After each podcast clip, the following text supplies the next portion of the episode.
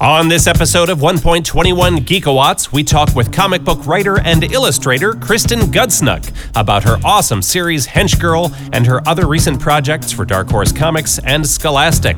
Plus, an audio postcard from the real life Twin Peaks. Now, straight from the Timber Room at the Great Northern Lodge, this is 1.21 Geekawatts.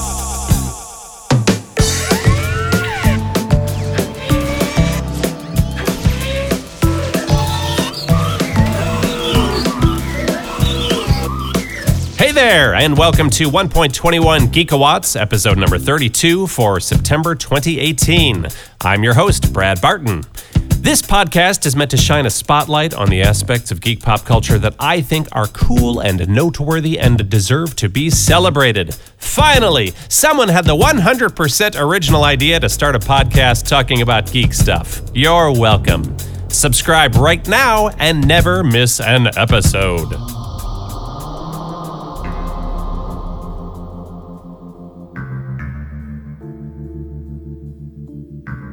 I love my family. I wish the best for them always and encourage them to have awesome adventures. But that doesn't mean that I wasn't crazy jealous when I learned that my wife Lulu and 13 year old son Scott's vacation to the Pacific Northwest was going to include a quick trip to Snoqualmie, Washington.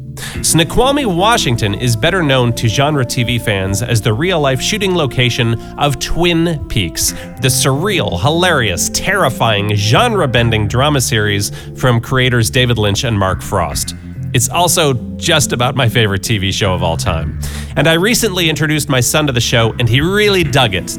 Just the first two seasons, not the TVMA Showtime stuff. Come on, don't call child services on me, all right?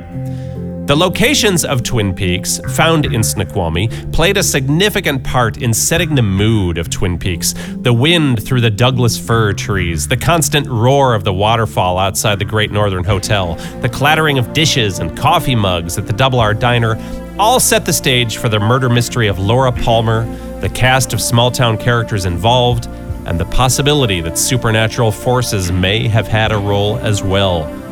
I've wanted to visit Snoqualmie for years, but hey, if I can't get there, at least I can send my correspondence, right? Diane, 11:30 a.m., February 24th. Entering the town of Twin Peaks. It's five miles south of the Canadian border, 12 miles west of the state line. Never seen so many trees in my life. Hi, this is Lulu French. This is Scott Barton and we are in Snoqualmie, Washington at the Snoqualmie Falls, which were famously featured in Twin Peaks. Scott, you and Brad recently watched the original Twin Peaks series together, right? Yeah. And so now here you are seeing Snoqualmie Falls in person. What are your impressions? It's it's pretty cool. It invokes all the wonder and majesty of the main theme and title. So it does not disappoint. It does not disappoint. The view is gorgeous. It's a beautiful day. We see the lodge off to the left, and I believe we'll be heading there next. Yeah, yeah.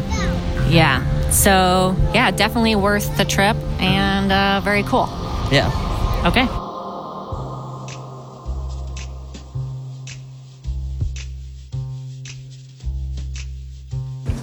This must be where pies go when they die. Mm. Scott and I are at Tweed's Cafe. Tweed's Cafe, which was called what in Twin Peaks, Scott? The Double R Diner. Right. And what are your impressions here, Scott? Oh, I was kind of disappointed because it's like I feel like they changed a lot of stuff, and like I wouldn't have recognized it as the Double R Diner if I didn't know. You wanted it to be more authentic on the inside. I mean, the outside looks the same. Well, it's not the same because it has a different name. But no, there is like an R&R Diner sign on the outside. Yeah, it's Double R Diner, Mom. I'm sorry. I'm sorry. You'll say you'll get laughed out of the Twin Peaks convention if you say that. I will keep that in mind for the next Twin Peaks convention that I attend. Okay, we also saw the big log. You want to talk about that, Scott? Oh, yeah, it was a pretty big log right there. Right, right. And it was seen in the pilot next to Laura's log, dead body. Log. That's how. It's heavy, it's wood.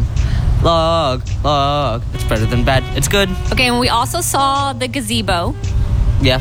and you stood in the gazebo. Yeah. I don't know. Like we've seen some stuff. Was it cool? Was it good? Was everything you were dreaming of? No. Okay, talk about that, Scott. Well, I just said why it wasn't everything. Because it was. It's not as authentic as you would have wished. It's not that it's not authentic. It just doesn't. I don't know. You don't need nothing. you need a theme a theme park that has like a Twin Peaks land, so you can like step into the world. Is that what you want? Kind of like Harry Potter land, but Twin Peaks land. Sure. So this was not quite Twin Peaks land. I guess so.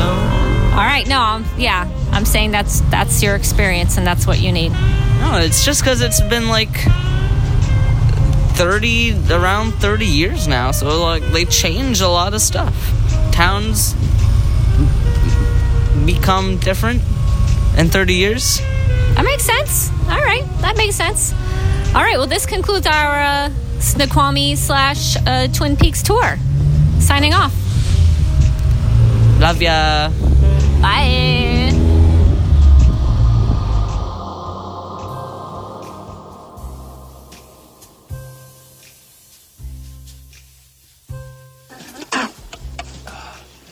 Damn good coffee. And hot. And now, Lulu French, you're safely back from your trip to Snoqualmie, Washington. Welcome back to the uh, home studios. Thank you. You're welcome. Um, so uh, again, I'm super jealous uh, about that trip. Um, uh, I'm glad that you guys got to go. I know it was really quick for you, though, right? You were only there for a couple hours at best. Yeah, just a few. Um, so I want to I want to know a little bit more actually because it sounds like um, poor Scott's heart was a little crushed in a way that he indeed was not at Twin Peaks Land, and I am uh, will be the first to say that I am absolutely willing to sign up for a multi-day ticket to Twin Peaks Land as soon as that exists. Um, I would s- I encourage Disney to buy that property as well, but I don't think that's going to happen anytime soon. Um, was was there anything that that struck you when you were there? Like, whoa, this is really. I mean, this sounds like the waterfall is the big hit, really. Sure, yeah. When you see something in person, you know, like the waterfall or the Eiffel Tower or whatever, Big Ben, right? If you don't live at these places. Big Ben was then- not in Twin Peaks, and the Eiffel Tower is not in Twin Peaks. And then you eventually see it, you're like, wow, cool, there it is in person. And you're like, okay. Right. so uh, you you sort of intimated in there that after you guys saw the waterfall um, outside the Great Northern Hotel, aka the Salish Salish Lodge. Yeah, however you want to say it, because I really don't know. Okay, uh, we are not going to fact check this piece of information. So we're going to call it the Great Northern. Did you did you go inside there? Is that what you did? I thought you said that that might be one of your next stops. Did you go into the gift yes. shop there? Yes, we did go inside. Uh, we didn't look around uh, the lodge too much. Um, it wasn't like grand or opulent, you know. It was um, pretty moderate. Um, but we very uh, greatly enjoyed the gift shop, and uh, especially checking out all the Twin Peaksy little kitschy items you could get. Of course, you could get a stuffed log. and That's absurd, and I love it. And I- yeah, well, stuffed log pillows are a thing, and so they sell them there. Sure, why not? Um, lady. I bought you the little key ring. you sure did. yeah, the little key tag, the hotel room. I think that's um, Dale Cooper's like. Oh, and I wonder right? if it's his room number. I'll have to check that. I haven't checked it. Okay, room three twelve people. So Look it up. yeah, and um, I there were so many Twin Peaks T-shirts. They That's- know. They know who's coming in there. so They're I- not going in for the spa. I took pictures of a whole bunch and sent them to you and made you uh, pick your favorite, which was the One Eye Jacks, which is One Eye Jack's t-shirt. yeah, because it's Coming not soon to an Instagram feed near you. it's not overt, you know. It's kind of like you gotta gotta kind of know to know what it is, um, which is what nerds like to do: push up their gloves, go, "Oh, I know what that is. Whoa. That's a, that's a heavy accusation that you're laying there. Um, in, uh, in that report, uh, when you guys were outside the Double R Diner, um, I heard motorcycles going past, and I can only assume that that was uh, James Hurley on his uh, bike driving past. He, of course, was Laura Palmer's secret boyfriend, who then proceeded to hook up with pretty much all the women on the show. Right? That was him, right? Right? Yeah, was him. sure. Can you- and Norman Reedus. And Norman Reedus. Sure. The zombie apocalypse has hit Snoqualmie. I guess that's what's happening next. Wow, that is really uh, impressive stuff. Um, Okay, cool. great. Well, you know, while I'm here on the mic, sure. I'd like to do an ad. What? I'm your wife. I can get an ad for free, right? Uh, yeah, so I started an improv school in New Jersey. yes. Yeah, so like we're in northern New Jersey, but really we're at the southern part of northern New Jersey. Just a lot of math. just north of central New Jersey. Whoa, easy. Slow down. So if you Slow don't want to go all the way to New York City for improv classes, which is not that far, but it's kind of far. You get home really late, right? Yeah. You can like look at rocketimprovcomedy.com and see if there's a like a class for you. Actually, I'm doing classes for kids right now. Adult classes will come later, but we're also doing corporate workshops currently. So, rocketimprovcomedy.com for all your improv class comedy needs. Okay, just the kids classes, not the adult For classes. all your needs, assuming you are between fourth grade and 10th grade. Sure. You don't need to tell me this. I'm one of the partners of Rocket Improv. I don't know if you know that. Thanks for the free ad, Brad. Um, Kristen Gudsnuck is a comic book creator who is having a moment. Uh, actually, it's more like she's having another moment after a few very busy years as the creator of Hench Girl and indie comics delight from Scout Comics. At the Garden State Comic Fest in Morristown, New Jersey, back in July, I had the opportunity to speak with Kristen about Hench Girl, her other current projects, Modern Fantasy from Dark Horse Comics, and Making Friends from Scholastic, and maybe, just maybe, figured out what her secret comic book dream project is. Many of you may be familiar with the comic book series Hench Girl and its fabulously unique art style. That uniqueness comes to us courtesy of writer artist Kristen Gudsnuck. Hello, Kristen. Hey! Hey. Uh, for the uninitiated, um, because I could talk about Hench Girl, but that's not going to be nearly as much fun as hearing you talk about Hench Girl. For the uninitiated, could you give us the quick pitch of what Hench Girl is all about so that these people know finally what to ask for? Um, Hench Girl is a comic about a girl who works for a supervillain in a uh, superhero world, but it's just because she needs to pay the bills and she can't get a real job. So um, it's kind of a deconstruction of superhero tropes and also a meditation on underemployment in your 20s, but full of jokes. and is troublingly related to those of us even beyond our 20s. I'm not going to lie to you. I'm not. Gonna, I would uh, consider that job listing myself. I think at this point. Um, as we record this, a mountain of Gudsnuckian goodness is about to hit and be released. Uh, this month sees the release of uh, Modern Fantasy number one through Dark Horse. Hey, there it is. Uh, which mixes role-playing fantasy with real-life drama. Is that right? Tell us about that series. Um, Modern Fantasy is a comic that I'm illustrating with the writer Rafer Roberts attached. He's really cool to work with. It's kind of a, a mix of Broad City and Lord of the Rings. That is the greatest pitch line I've ever heard. Uh, it, it's actually been a nice place for me to be able to use my weird esoteric fantasy lore like for an actual purpose rather than just being a nerd. So it's really fun. It's it's a really silly series that lets me kind of just do whatever I want because in a magic world there's visually there's like no rules. Yeah. It's kind of fun. Um, it, it's really it's really exciting and it's a four issue miniseries from Okay. from Dark Horse.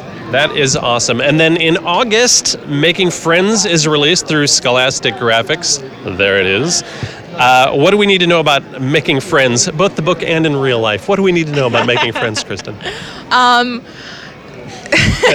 Trick question. It's funny because I was like, why am I writing a book called Making Friends when I am a weird shut in? But it's cool. I mean, I guess that's why I wrote it because I was trying to figure it out.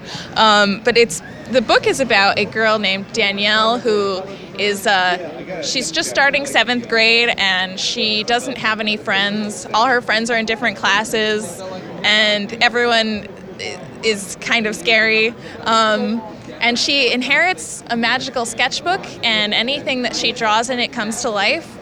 So she designs the perfect best friend to make her cool at school, but then her friend is like, who are my parents? Where do I live? Who am I? Uh. and it's very existential. Um, And so the title is She Literally Makes a Friend. Does she actually learn how to make friends? Read it and find out. that is awesome. I really like that. Uh, that that's an amazing concept, and um, uh, has suddenly made the must-read list right there.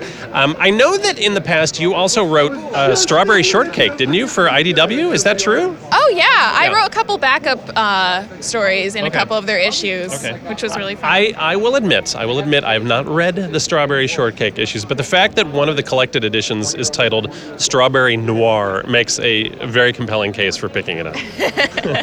Yeah, um, I, I think Georgia Ball is the one who came up with that title. But um, no, it was really fun to kind of try writing uh, for kids because I mean, this making friends is for kids, but Strawberry Shortcake was me my first uh, try at, at writing kids stuff, which was which was really fun, and it was also my first time writing with uh, like established characters Mm. that I didn't make up myself. So that was that was definitely like an interesting challenge, but they're they're really fun, and uh, I think that they have a trade that has the my backup stories in it. That's that's excellent. Do you have? A, I, I'm guessing that the answer to this question is that you prefer working with your own creations as opposed to other licensed characters or something that the major publishers might put out. But um, is is that a uh, is that a challenge that you would dive into again? Or are there characters out there that you're like, I'd like to take a crack at someone? Oh yeah, there's definitely characters I'd love to write. Um, I, I, but I do like making my own stuff up because in that case, like it's always right. Do you know what I mean? Like Yeah, your yeah, yeah, characters yeah. are always right if you wrote them, but Right. if you're writing someone else's character, Well, sure, you don't have you, don't have an ruin it. yeah, you don't have an editor breathing down your neck saying like, uh, you know, Hench Girl would not do like, oh, Right, she like, would, yeah, she, sure would. I know exactly who she is. But no, I, I definitely there's like certain X Men characters that I would love to like. I would love to write like an X Men like one off, like one shot kind of thing. So I wouldn't have to worry about the Mm-hmm. Right. crazy continuity, but I could just be like, hey, here are some X Men, and like here are them like living their life for like one day.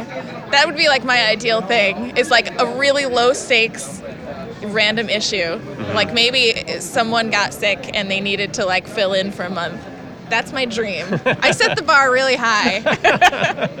Could I just tackle like a few pages at a time?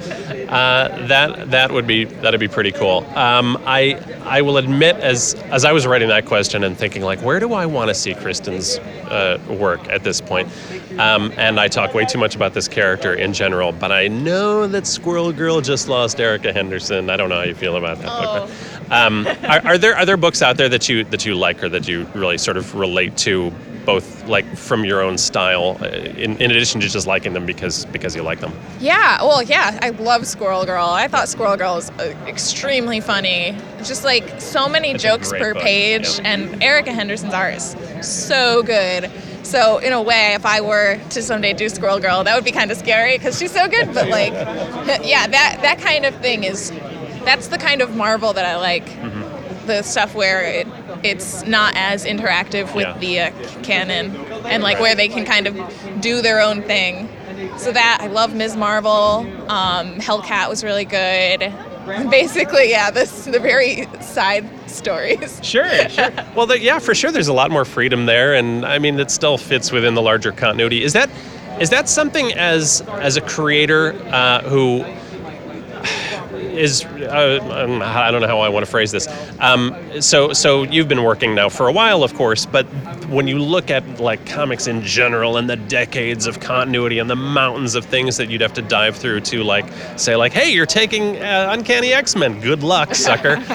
uh, is that is that imposing? Does that make you actually not want to take on certain characters or? Or how, how do you as a creator like what's the what's the sense of responsibility when someone says you know hey i want you to do this character even if it's strawberry shortcake or something do you have to dive into decades of strawberry shortcake lore I had to watch. I watched the whole show. there you go I so yeah, I would take that on myself. But the nice if I if I did have to write X Men, if they forced me, um, I've weirdly read an extremely huge amount of X Men comics. I haven't read the '90s, but I read from like I read like a good like 15 years of X Men, like all in a row on like the Marvel Unlimited app. Yeah. And, and then at one point, I just was like, they wanted me to read New Mutants, and I was like, okay, fine, I quit. but no, uh, I think you do need to do a lot of research to do a good job. Yeah. But my boyfriend knows a lot about knows a lot about comics, Well, that's good. so he could he could help me fill in the gaps too. Something, someone to lean on. Everyone. So, could you just proof this for continuity errors, please? Well, where is the best place for fans to follow your adventures online and keep up with your latest work? Because there's so much coming out, no one should miss anything. Um, uh, I would say my Twitter and Instagram are probably the best place. Uh, I am henchgirl underscore comic on both of those. Awesome. Excellent. You know where to find her. Thank you so much for the time, and good luck with all these new books. It's so exciting. Big time. Bye bye, everyone. Modern Fantasy has just wrapped up its four issue run, and you can probably still find it at a quality comic book store near you. Hench Girl and Making Friends are also readily available, and Marvel, if you're listening, Kristen's ready to create the greatest X Men standalone issue you've ever published. Let's make that happen. And for those of you attending New York Comic Con, be sure to swing by Artist Alley and visit Kristen live and in person at booth F21, row F, booth 21. You'll be glad you did.